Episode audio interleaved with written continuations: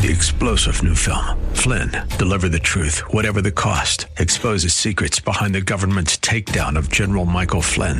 Flynn knew what the intel world had been up to. He ordered the first audit of the use of contractors. This set off alarm bells. He told the truth. He was the most dangerous person for Donald Trump to hire. They had to get rid of Flynn. Flynn, Deliver the Truth, Whatever the Cost. Available now. Watch it today. Go to Salem Now dot com. Salem Now dot com. Hi, it's Hugh Hewitt. Welcome to The Interview with Hugh Hewitt, sponsored by andrew and todd dot com. Andrew and Todd are with Sierra Pacific Mortgage. They help you with all your real estate lending needs. If you're refinancing your home, if you're buying a new home, if you're a senior who wants a reverse mortgage, if you're a veteran who doesn't want to put any money down. Whatever it is, if you're in the private real estate market for yourself, and maybe you want an investment property, try andrew and todd dot com or call eight eight eight, eight eight eight, one one seven two. Now on to The Interview with Hugh Hewitt. Written on the cue cards that was never really there. Yes, but the heat in the summer was there, and the breeze and winter cold. Tell me, who paid reparations on my soul? Welcome back, America. I'm Hugh Hewitt. The Interview with Hugh Hewitt today is with Professor Jesse McCarthy, who is a professor of English and African American Studies at Harvard. He's been previously a guest on my show, and we talked about his wonderful book of essays, Who Will Pay Reparations on My Soul? He's back today to talk about two novels, one by him, Fugitivities, and one by Toni Morrison, Beloved. Good morning, Professor. Welcome back. Good morning, Hugh. It's good to be with you. Thanks for having me back. It's great to have you back. I, I took up your challenge and beyond and listened to Beloved, read by Toni Morrison. It's an amazing uh, bit of art to listen to her read it. Have you ever listened to her read it?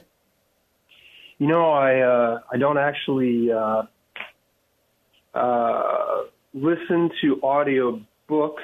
Uh, it has to do with a deep, longstanding habit I have, an attachment I have to the printed word and to reading, and uh, involves my own uh, graphomania to a certain extent. Um, but I believe in, you know, uh, the power of the word to reach people by all kinds of medium. And I, you know, I think it's wonderful that people are also listening to books now. I think there are some aspects of the book that a book, say, for example, like Beloved, that really only come through on the page. Certain textual arrangements, uh, notably in that book, that you can't get from listening to it. But that being said, uh, it helps literature to circulate. And also, I'm sure it's uh, Uh, they're interesting and, and maybe even um, in some ways more compelling aspects to uh, hearing literature being read. Uh, well, I, I and, look, yeah. Corey Allen did a fine job with Fugitivities. I listened to your book, Fugitivities, your novel, uh, as well, because uh, I can walk a long way listening to a good story. I the, the no. deficit is, of course, you don't have an annotated book at the end. You've got notes in your mind, sure, and you've got uh, memories, but it does have a different emotional wallop um, when Toni Morrison yeah. is reading about baby Suggs, uh, saying, yeah. I mean, I wrote this down. I had to stop on the on the path and write down, there was no bad luck in the world save white people. They did not know when to stop. Then baby Suggs went over to die, and those were her last words. I mean, that's sort of arresting. And uh, it brings me back to the point about not having read Beloved when we talked the first time. I have done an informal survey since then of people mm-hmm. of my age and ten years younger. Do you know how many people have not read Beloved? Uh, too many, probably. But what did you find? Everybody hasn't read Beloved. Uh, everybody. Mm-hmm. Everybody. Now, I haven't talked to an African-American friend in the interim since we last spoke to find mm-hmm. out whether or not my suspicion is right. But since it wasn't taught in high school or college and wasn't on reading lists and is mm-hmm. written by a woman of color, mm-hmm. I, I, everybody knows it. They know she's a Nobel laureate, but they just haven't read it. And I asked why, and they just said, well, it didn't cross my path. How does that change, and ought that to change? Well, I don't know. I mean, at the moment, we have some people who are still trying to get it removed from reading lists. So we have a lot of issues to confront in the country, and Uh, I suspect that in one respect, you know, the answer to how something like that changes um, could be said that, you know, it, it, it happens through um, through education. Uh, it also happens through conversations, and it happens through uh, reorienting our culture more broadly and generally uh, towards the humanities and towards uh, an interest in art and creativity, and not just in money making and the pursuit of power and personal pleasure and profit. But uh, uh, let, me, let me ask you, Professor, at what age do you think it's appropriate to read Beloved? Well, I don't know that it's really uh, for me to say. Uh, but, you know, at the end of the day, I think I'm less concerned about the question of what an appropriate age is to read it, um, and more about, uh, as you say, I mean, as you just indicated, there are many people of a very advanced age, I presume. I don't I don't mean to be rude, but many people who are, you know, clearly adults uh, who haven't read it. So it's not it's not really fundamentally a, a problem of Uh, you know, uh, age appropriateness. I think uh, it does speak, however, to, in many respects, uh, aspects of social segregation, patterns of segregation in our society uh, that are social, uh, that fall along uh, the race line, the color line, uh, cultural lines, uh, and, uh, you know, really... to speak in many ways, uh, the extent to which, although we often think of ourselves as living in a an integrated uh, society, or that's the society we claim uh, or we aspire to live in, uh, the great extent to which there is an insufficient, uh, you know, commonality of reference and insufficient Uh, connection across experiences, uh, an, an insufficient conversation that happens uh, between people of different backgrounds in this country. Yeah, Beloved is one of the most violent books I've ever read, listened to. I didn't read it, I listened to it. And uh, the age-appropriate issue is only about that. And now, obviously, to be enslaved as a child is to have brutality visited upon you, and there's an issue about what time children ought to learn about that. The sexuality in it isn't particular by by modern standards. Not even it, it's barely uh, intimate at all. It's just violent. It because slavery is so violent, and the path that she followed to Southern Ohio, and the character of Paul D and the character of Stamp. They are characters that I will never forget. But mostly Baby Suggs I won't forget, and the idea of working ten years to get your mother out of so she can sit down. I mean, it's a it's an amazing book. I don't think it's age-appropriate in elementary school, probably not in junior high, although I don't know any junior high kids anymore, but certainly by high school it would be appropriate. Uh, would, would it be appropriate to let a parent know it's going to be read, Professor? To let a parent know? Yeah. You know, again, I don't know. You know, I don't. Uh, I don't work in education policy. Um, you know, again, it's not really my place, I would say, uh, to decide. You know, I, I, I, what I'll say two things. Uh, one is that uh, uh, there's a lot of, of course, violent literature uh, that you know does get taught fairly routinely. Uh, I have, I have a vivid memory of. Um, uh, being taught uh, Eric Maria Remarque's uh, World War One novel, All Quiet on the Western Front. Oh, yeah. Classic war literature. I don't know if you're familiar with it. Oh, yes. Oh, yes. It's an extraordinarily violent book. Um, just, you know, very appropriate since it's a novel about the horrors of war. Um, but that's a book that's um, not routinely taught in high school. Yeah, routinely taught in high school. Yeah, it's taught to very young minds, and people don't seem to get overly alarmed about that. And so I would suggest that to a certain extent we maybe want to think and self-examine ourselves about the question of what kinds of violence we uh, routinely allow ourselves to be exposed to and other kinds of violence that we somehow deem beyond the pale. I mean, you, you do realize that we live in a country that's saturated saturated with violent video games, violent movies, extremely violent television shows that people uh, seem to have not uh, too much compunction about allowing uh, kids to watch uh, from, I would say, a very young age. Uh, very or, young age. You're right, Professor. You're right. And, and, and, of course, shows that involve a great deal of graphic sexuality and innuendo and so on and so forth. No so, innuendo you know, on Netflix. Just Game of Thrones has got no innuendo at all. It's all, nothing right, is so, left to the imagination. Exactly. So you see my point. I do. It, I do. I, I think... To, Yeah. I think you're pointing out to the hypocrisy of people who only want beloved alerts to come out and don't care about Game of the Throne analogies being taught from the front. I get Correct. that. Uh, I, I do think, because I grew up in an age where children were protected in their innocence as long as possible in a Catholic setting where they were doubly protected. I find it jarring that a seventh grader might read either All Quiet on the Western Front or Beloved. But that said, there's one standard, which is what are you concerned about? Let's apply it equally. Uh, so I, I've made up, and I thank you for admonishing me, and I have made up for that. And I I didn't know things I know now because I know Setha and Denver and Paul D, and I know that story. Now I want to talk about Fugitivities. Um, sure. The, the most interesting character for me in that book is Salvador. And the reason is... Uh, in your novel, Salvador, do you want to explain Salvador to people rather than have me explain him?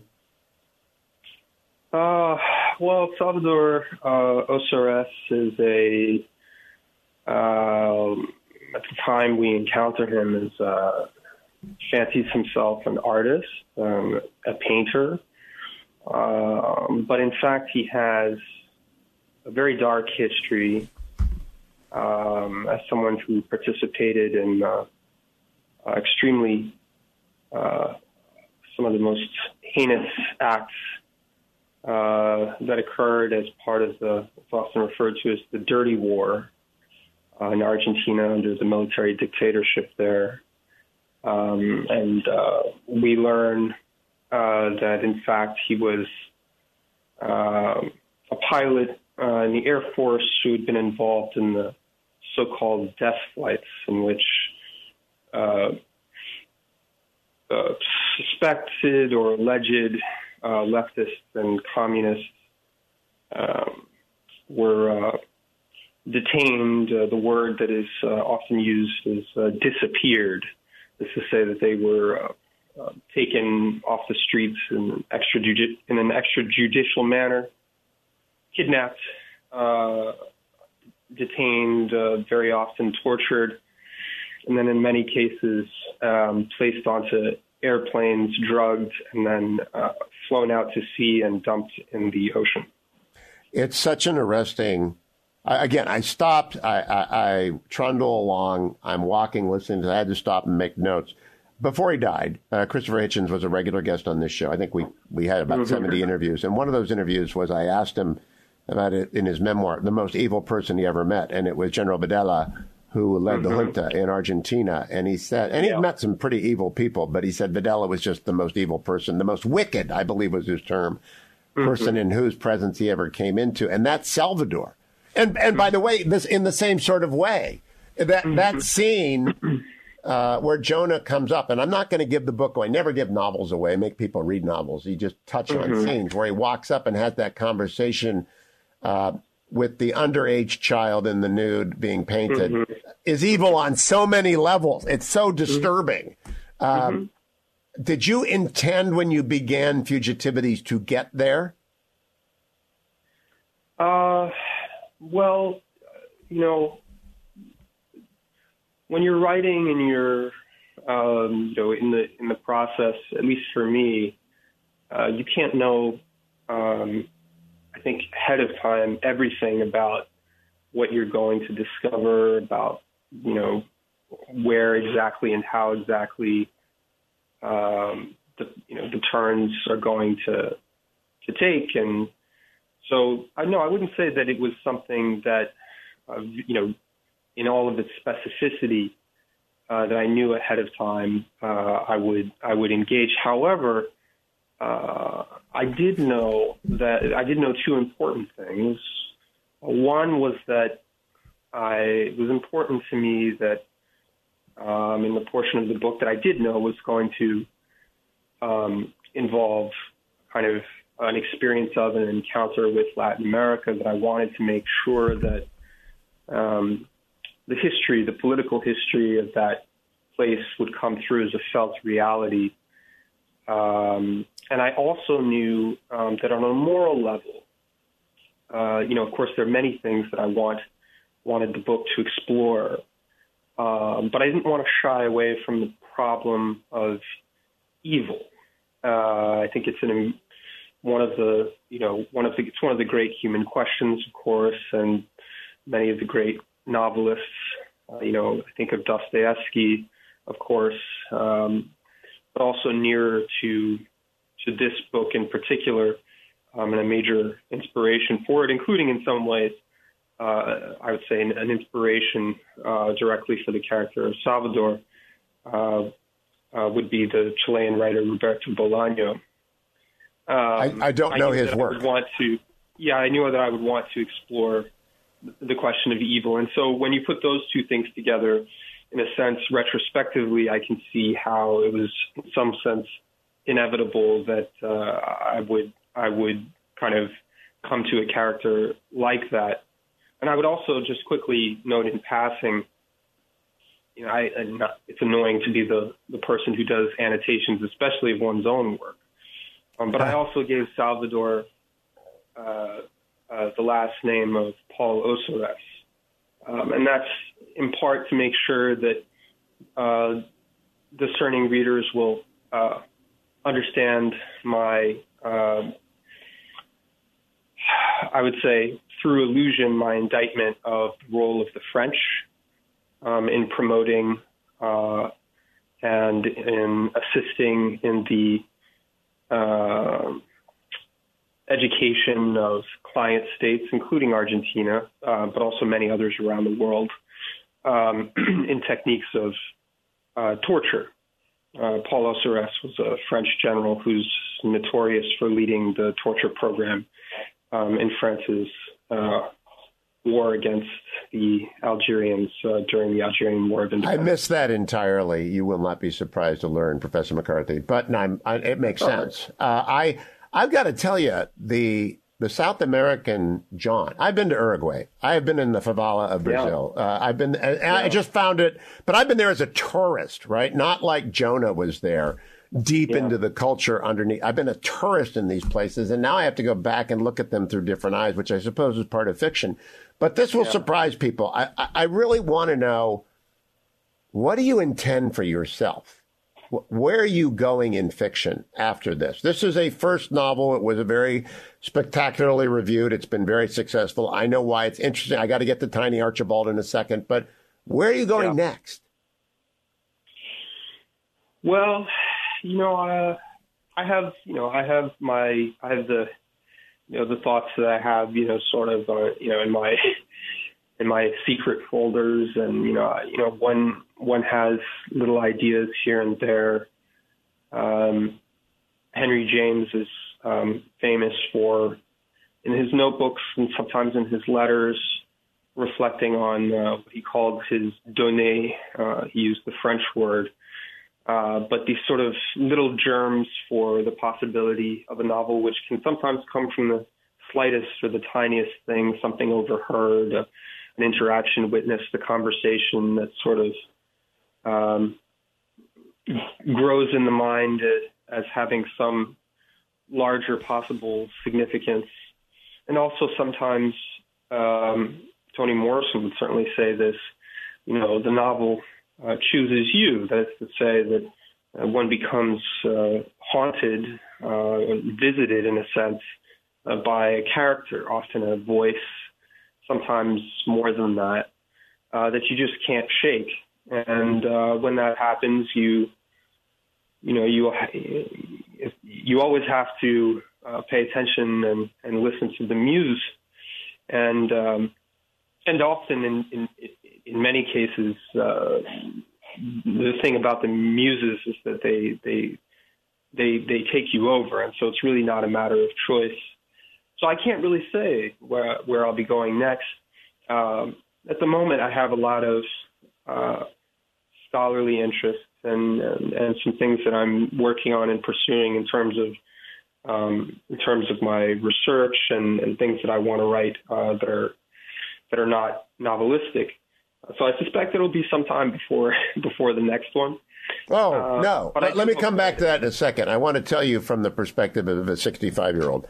There are two connector, uh, two two characters that really connect with people of my age, I think, when they were reading mm. Fugitivities.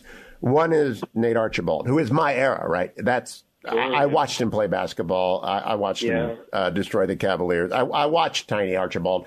Never, ever have I considered what it's like to be an aging N B A star. Never, ever yeah. have I considered uh, that scene, by the way, with the police is an amazing scene. I used to play in the game. I, it's just a great scene. But I also, the other character is Jonah's uncle. And I don't have my notes. I don't, I don't, can't remember his name. Jonah's uncle oh, who dies Uncle Vern. And leaves him the six thousand dollars. What's his name? Yeah, Uncle Vern. Yeah, Uncle Vern.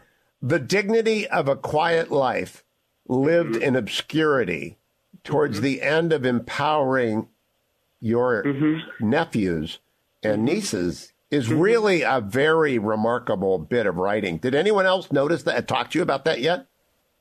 Uh, no, I haven't had that many occasions, uh, alas, to, to, to meet with folks and, and talk about the novel, you know, partly because of the pandemic. I think, it, you know, it's a real shame um, in that sense that, you know, I mean, we do some, you know, events on Zoom and so on and so forth, but of course it's not the same. But I, I suspect that if, uh, you know, I had been able to do, you know, the traditional sort of book tours and get to meet people here and there, that, that many more uh, conversations like that would come about.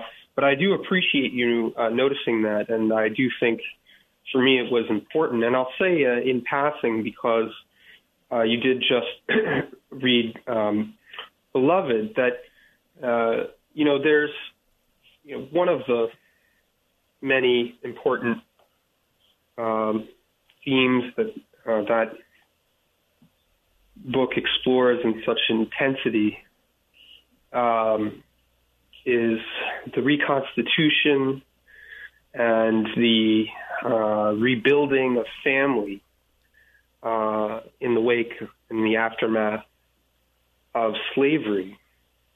And uh, there's a really magnificent book uh, by the historian uh, Heather Andrea Williams called Help Me to Find My People. And uh, I'm sure you're someone who takes a, a strong interest in, you know, in in, in family, as you know, as a, as a social unit, as and as a and as a and as a social force. Um, and I think, uh, but you may not necessarily uh, know that much about the history of the African American family, specifically in relationship to uh, very difficult uh, paths that people have have walked in light of U S history. And I think Heather Andrea Williams' book, Help Me to Find My People, uh, you know, that's one of the books that has very, very deeply influenced me. Huh. Uh, and uh, I think is a really extraordinary and revealing book with respect to um, the lengths people went to. Um, to recover, to restore, and to um, reconstitute kinship. And I'll also say, uh, because I do think, you know, the fiction has its place and its part, but we there's also a, a certain amount of just knowledge of our own history uh, that, you know, uh, that doesn't sufficiently get taught, um, that uh it's also worth thinking uh, about, uh, again, the, the the power involved in um, sustaining kinship and family under certain really extreme conditions. And uh, and there's been extraordinary work in this regard also um, by the great uh, uh, historian uh, Tara Hunter, Uh, who just recently, just a few years ago, brought out um, this book called Bound in Wedlock. I don't know. Uh, which is, I believe, the first study of uh, the institution of marriage uh, within African-American life um, in slavery and and its aftermath. Um, and I'm sure that you're also interested in, in marriage, and that's an extraordinary study of, again, uh, the lengths that Black folk went to to sustain bonds of marriage and how they thought about marriage and how they lived marriage, again, under extraordinary conditions. There's a great uh, yeah, there are there are the two scenes. American family that ought to be ought to be known, and I'm sure you will recall uh, the notorious Moynihan report. Yes, um, and many of the allegations made in that report about the state of the Black family, and uh, notably the ways in which that report essentially accused Black women um, and accused a matriarchal uh, structure of being at the root of uh, an alleged dysfunctionality. And, you know, people tend to, to know the report more than they do uh, the refutations of those allegations by historians. Um, I'm thinking, for example, of the great book by uh, Herbert Gutman, um, The Black Family and Slavery and Freedom. It's a book from nineteen seventy-seven, uh, not that long after the Moynihan Report of sixty-five, um, which, you know, cat- categorically dismantled uh, those allegations. And again, a, a classic, highly documented work of history um, that really gives great insight into the reality of um, Black family life and structures um, under slavery and in its aftermath. The, the Moynihan Report was brought into the Nixon White House in the person of Daniel Patrick Moynihan and his argument for benign neglect. And it led to Nixon's proposal of a negative income tax to do away with the aid to families with dependent children, incentives to destroy family. And I do blame government for a lot of the destruction of all families, but in particularly African-American families. Uh, it's a long conversation. I want to go back to the novel, though. Two, sure. two scenes you just brought up in my mind. One is Paul D walking with Setha in Denver to the carnival, and their shadows interplaying, uh, mm-hmm. trying to reunite a family that has been destroyed, and it, Paul D taking the place of her husband who's gone. Uh, but then to you, or your, to Fugitivities, the novel where mm-hmm. Jonah is traveling with his father to the uncle's funeral, mm-hmm. uh, mm-hmm. in a very, I mean, it's a very relatable thing to me. I've got adult children, mm-hmm. right? So I've got, I, I'm listen, I'm looking at this thinking to myself, well, Jesse McCarthy has something here, and you're going to reach a lot more people with novels than with histories, Professor. Mm-hmm. Uh, does that enter into your calculation at all? Because that is beyond color. That is beyond race. That is about fathers and sons. Uh, well, we, we can certainly aspire to that. I mean, I, I, I and I certainly hope that's the case.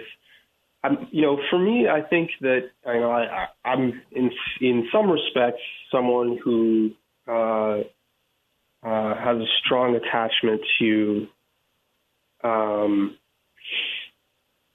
to the aesthetic power of art, and I think that one of the ways that that um, power realizes itself is indeed, as you're suggesting, Um, its ability to kind of reach in and grab hold of people uh, wherever they are um, in their lives, and to pull them to a to a center of gravity um, that, in many ways, is a common one to human beings.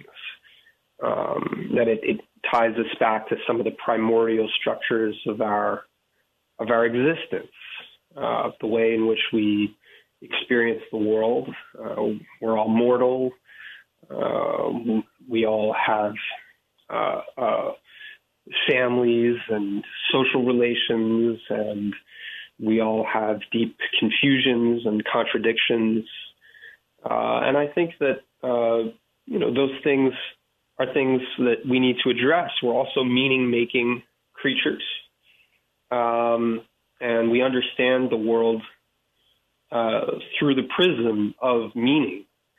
And I think that to the extent that, you know, the work of art, um, the work of fiction, uh, you know, D H Lawrence called the novel the one bright book of life, uh, is capable of having a particularly kind of democratic reach, partly, I think, because its form is is relatively loose and capacious, um, and, uh, you know, can sort of touch on so many things and so many registers and pull in many different layers of experience and also many different human types, uh, really sort of range across uh, the breadth of of of um, not only human experience, but the, the variety of humanity itself.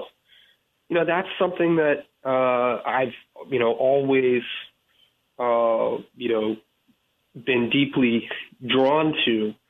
And to the extent that, you know, I'm able to do that, you know, of course, that's, you know, that's the, in some ways the, the highest aspiration, uh, one of the highest goals you can have for yourself. Uh, as a writer, I think it's very hard to achieve.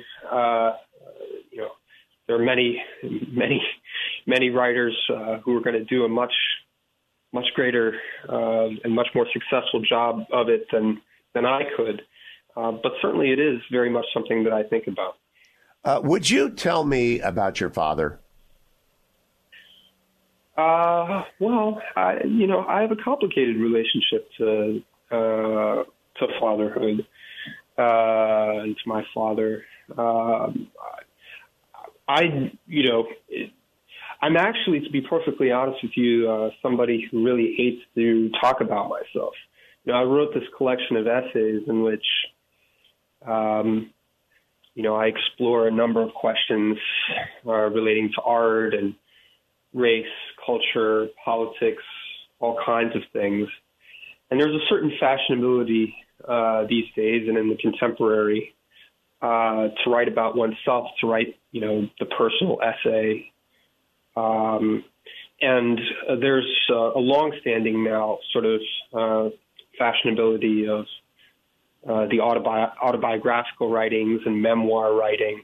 And I, I, I myself find it uh, uh, uh, terrifying to, to to write in that mode, and I'm always deeply uncomfortable, uh, you know, with that kind of ex- exposure and exposing of the self. Um, and and prefer to to write through the prism of of art and, you know, cultural and expressive objects rather than to to talk about uh, you know, myself. I, I you know it, if you think that I'll, that I suppose I, I'd be willing to say on a radio show about uh, you know, my father is that uh, uh, I have. Um, you know, I, what I would say, I, I'm very fortunate um, to have uh, a very loving relationship um, and there. And I think that, you know, uh, there's there's a long history uh, recounted in many ways through a great deal of literature about the fraught relationships uh, uh, between uh, fathers and sons. Uh, and also fathers and daughters and fatherhood in general. Um, and one one wishes, one thinks sometimes that um, if we if we could somehow um, figure out how to have uh, better versions um, and healthier versions Uh, of that bond and that relationship, it might do a great deal uh, to heal some of the wounds that um, that we see so often and repeated um, and sort of cyclic, cyclically repeating themselves uh, throughout history and in all societies, not just our own, of course. I, I am sympathetic, but I am persistent. Uh, did your father read Fugitivities? uh, yeah. What do you think of it? I was very proud of it. I thought so. I, I, I, I would guess. I would be very astonished if he wasn't. At the same time, and I'm not going to press you on this. You've, you've indicated you throw up the yellow flag. Uh, I won't press you on it. I'm just fascinated by the relation. It goes back to Greek tragedy, right? And uh, mm-hmm. fathers and sons have been the centerpiece of Western literature since there was Western literature. And I hope you'll plummet more. But there's a there's a relationship there. Last question. You've been very generous with your time, Professor. Does Harvard honor the novel as much as it does the scholarly work of history or research in its considerations of tenure? If it doesn't, it's their mistake. I don't recall that it does. Um, well, you know, I, uh, you know, the short answer is I have no idea. Um, infamously, uh, the issue you're referring to is uh, often, you know, metaphorically referred to as, as being a black box. Um, no one knows quite how the decisions are made, and I respect that to the to the extent that I think that, you know, in in in, in some respects, you know. Um, Uh, you know, it could be even more devastating and awkward to know all the, uh, uh, you know, um, you know, personal uh, or or interpersonal reasons for why, you know, something goes one way or the other. Um, but uh, what I will say is that, uh, you know, I don't uh, worry myself too much about the question of whether or not, um, you know, my novel, quote unquote, counts. Um, you know, I, uh, in my, in my function, uh, as, you know, a professor, as a teacher, as a researcher, and as a scholar, um, I, I have no problem with the notion that there's an expectation, uh, for me to, you know, produce scholarship, um, to produce, uh, you know, Uh, critical works and to generate ideas that um, that are then, you know, uh, available for uh, consideration and comparison uh, uh, amongst my peers, right? I mean, I I also, you know, am somebody who is involved in uh, very rich conversation with scholars um, all across the country and, and around the world who are interested in the same question, in the same questions and issues that, that I am. And at the end of the day, um, you know, you know, any uh, you know, university reaches out to the field. So in many respects, uh, uh, you know, they reach, they send letters out and they ask people who are uh, in your field uh, to comment on your work. Um, and so, you know, there's this aspect of peer review in a sense. There's a there's a question about, um, you know, how you fit into that conversation, um, and I think that that's you know uh, that's a you know at least one way of doing it. And uh, I I welcome uh, you know being uh, uh, uh, being in that conversation.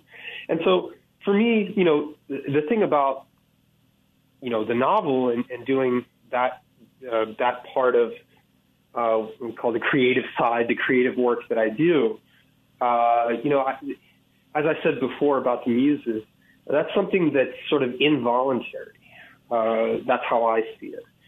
Uh, you know, um, I would do it. I would do it no matter what. You know, and so um, whether or not it's successful, whether or not Um, you know, it does well in the marketplace, whether or not it helps or hinders, uh, you know, my my academic career is really not that important to me. Oh, interesting. You know, uh, Professor, I, I sat for probably half of my career on the Tenure and Promotion Committee at Chapman Law School, and I always was sort of the odd professor out because they always asked, does it matter? Did it impact trajectories of lives for the better? And is anyone reading it? And, mm-hmm. you know, that actually in law school world, nobody can, it's, it's citations and the Supreme Court is the home run, but that doesn't happen. And we're increasingly writing for smaller and smaller audience of peer reviewable stuff. And it, and they forget, does it matter? Does it actually matter? Or is it just, you know, writing into the void? Novels mm-hmm. matter. Uh, so do history. You've quoted a couple that matter already. You've mm-hmm. referred to a couple that matter. So I just I would encourage you to just keep writing novels that blast through and and impact people of very different walks of life and places that you are. And I hope Harvard honors that. What uh, last question? What's your next project? What's your next work going to be? Is there going to be more essays which mattered? Uh, otherwise, I wouldn't have had you on. Obviously, go back to the fact that my pastor preached from your book. And that's what I originally heard about Jesse McCarthy from. And then I'm now into Toni Morrison and Fugitivities. It's always a winding road. We could play the Beatles right now. What's next? Um, well, uh, you know, uh, uh, there are a number of things. There's always a lot of projects uh, in the works. Um, I'm very much at work right now on uh, what will, uh, I'm, I'm sorry to disappoint you, be a, a scholarly monograph um, that looks at um, uh, Black writing um, in the period of the early Cold War and thinks a lot about oh, aesthetics no. and politics in particular. I'm interested in that. Oh, nineteen thirty-five, wow. nineteen sixty-five, yeah. And, and, I, and, and I'll just say very, very briefly that I also think that Um, you know, very, very pointed um, scholarship, allegedly narrow scholarship, is also tremendously important and invaluable. And indeed, uh, much of the work that I do, for example, um, you know, in the work that I do in my essays, wouldn't be possible without my ability to go to the library and find certain things that um, someone who dedicated, you know, A, a decade to really exhaustively understanding and researching and getting down, you know, exactly right, uh, that I wouldn't be able to even do what I do without the existence of that scholarship. So I'm somebody who actually deeply believes that um, a humane and, and literate society also needs uh, and, and ought to, especially one with enormous surpluses of capital like ours, needs and ought to devote a great deal Uh, uh, to accumulating knowledge and wisdom for its own sake. But what I will also say is that um, in terms of next projects, one of the things that I am excited about is that uh, I was asked by uh, the Norton Library series to write a, uh, an introduction for a new edition of W E B Du Bois's The Souls of Black Folk. Oh, wow. Um, and I just finished working on that. Um, and so that'll be out Uh, relatively soon. I don't know that we have a pub date yet, but um, but I'm very honored, obviously, to be uh, to be you know in the position of introducing that seminal work, um, and so that's something to work uh, to to to look out for. Have you read The Souls of Black Folk? No, no. Well, there you go. Uh, I, I know great, about Du Bois only because I know history, and and I don't know his writing, but I know his place. I am curious, though, Professor. To, to close this out, uh, I'm not against scholarship. I'm all for it. I just don't yeah. think it ought to be a necessary component of advancement in the world, because sometimes you don't get your best work by doing what is obligatory. You get your best work, but by doing what is, uh, as you say, the muses oblige you to do. And I just don't believe rank and tenure committees believe that. They they want that. They believe in the inevitability of uh, of scholarship, but being the only marker of success. I fought against that for thirty years now, uh, unsuccessfully most times, but I, I just don't know whether or not people understand the importance of both. Not the exclusion of either, but the importance sure. of both. I think that's wonderfully said. Uh, you know, I don't want to comment too much further on it. Sure. All right. Don't. Hey, Professor Jesse McCarthy, I will look forward to the introduction. Then I will read Du Bois when it comes out, when I get to read your introduction to him. Please do. And uh, I, I look forward to having you back when that comes out, and we will talk again. I appreciate your time. Have a good class today if you're teaching. I will. Thanks a lot, Hugh. Thank you, Professor McCarthy. Jesse McCarthy, Harvard University, author of Fugitivities. That concludes today's episode of The Interview with Hugh Hewitt. Thank you for listening. Make sure you come back and check out all the other podcasts on the Salem Podcast Network. And remember to thank our sponsors, andrew and todd dot com. If you believe in long-form interviews like I do, then do your real estate transactions with Andrew Del Rey and Todd Avakian. I've known both men for a long time. andrew and todd dot com. Go there, answer a couple of questions. They'll tell you what's best to do with your house, or call them at eight eight eight, eight eight eight, one one seven two. You'll be glad you did, and you'll be glad that you listened to the next episode of The Interview.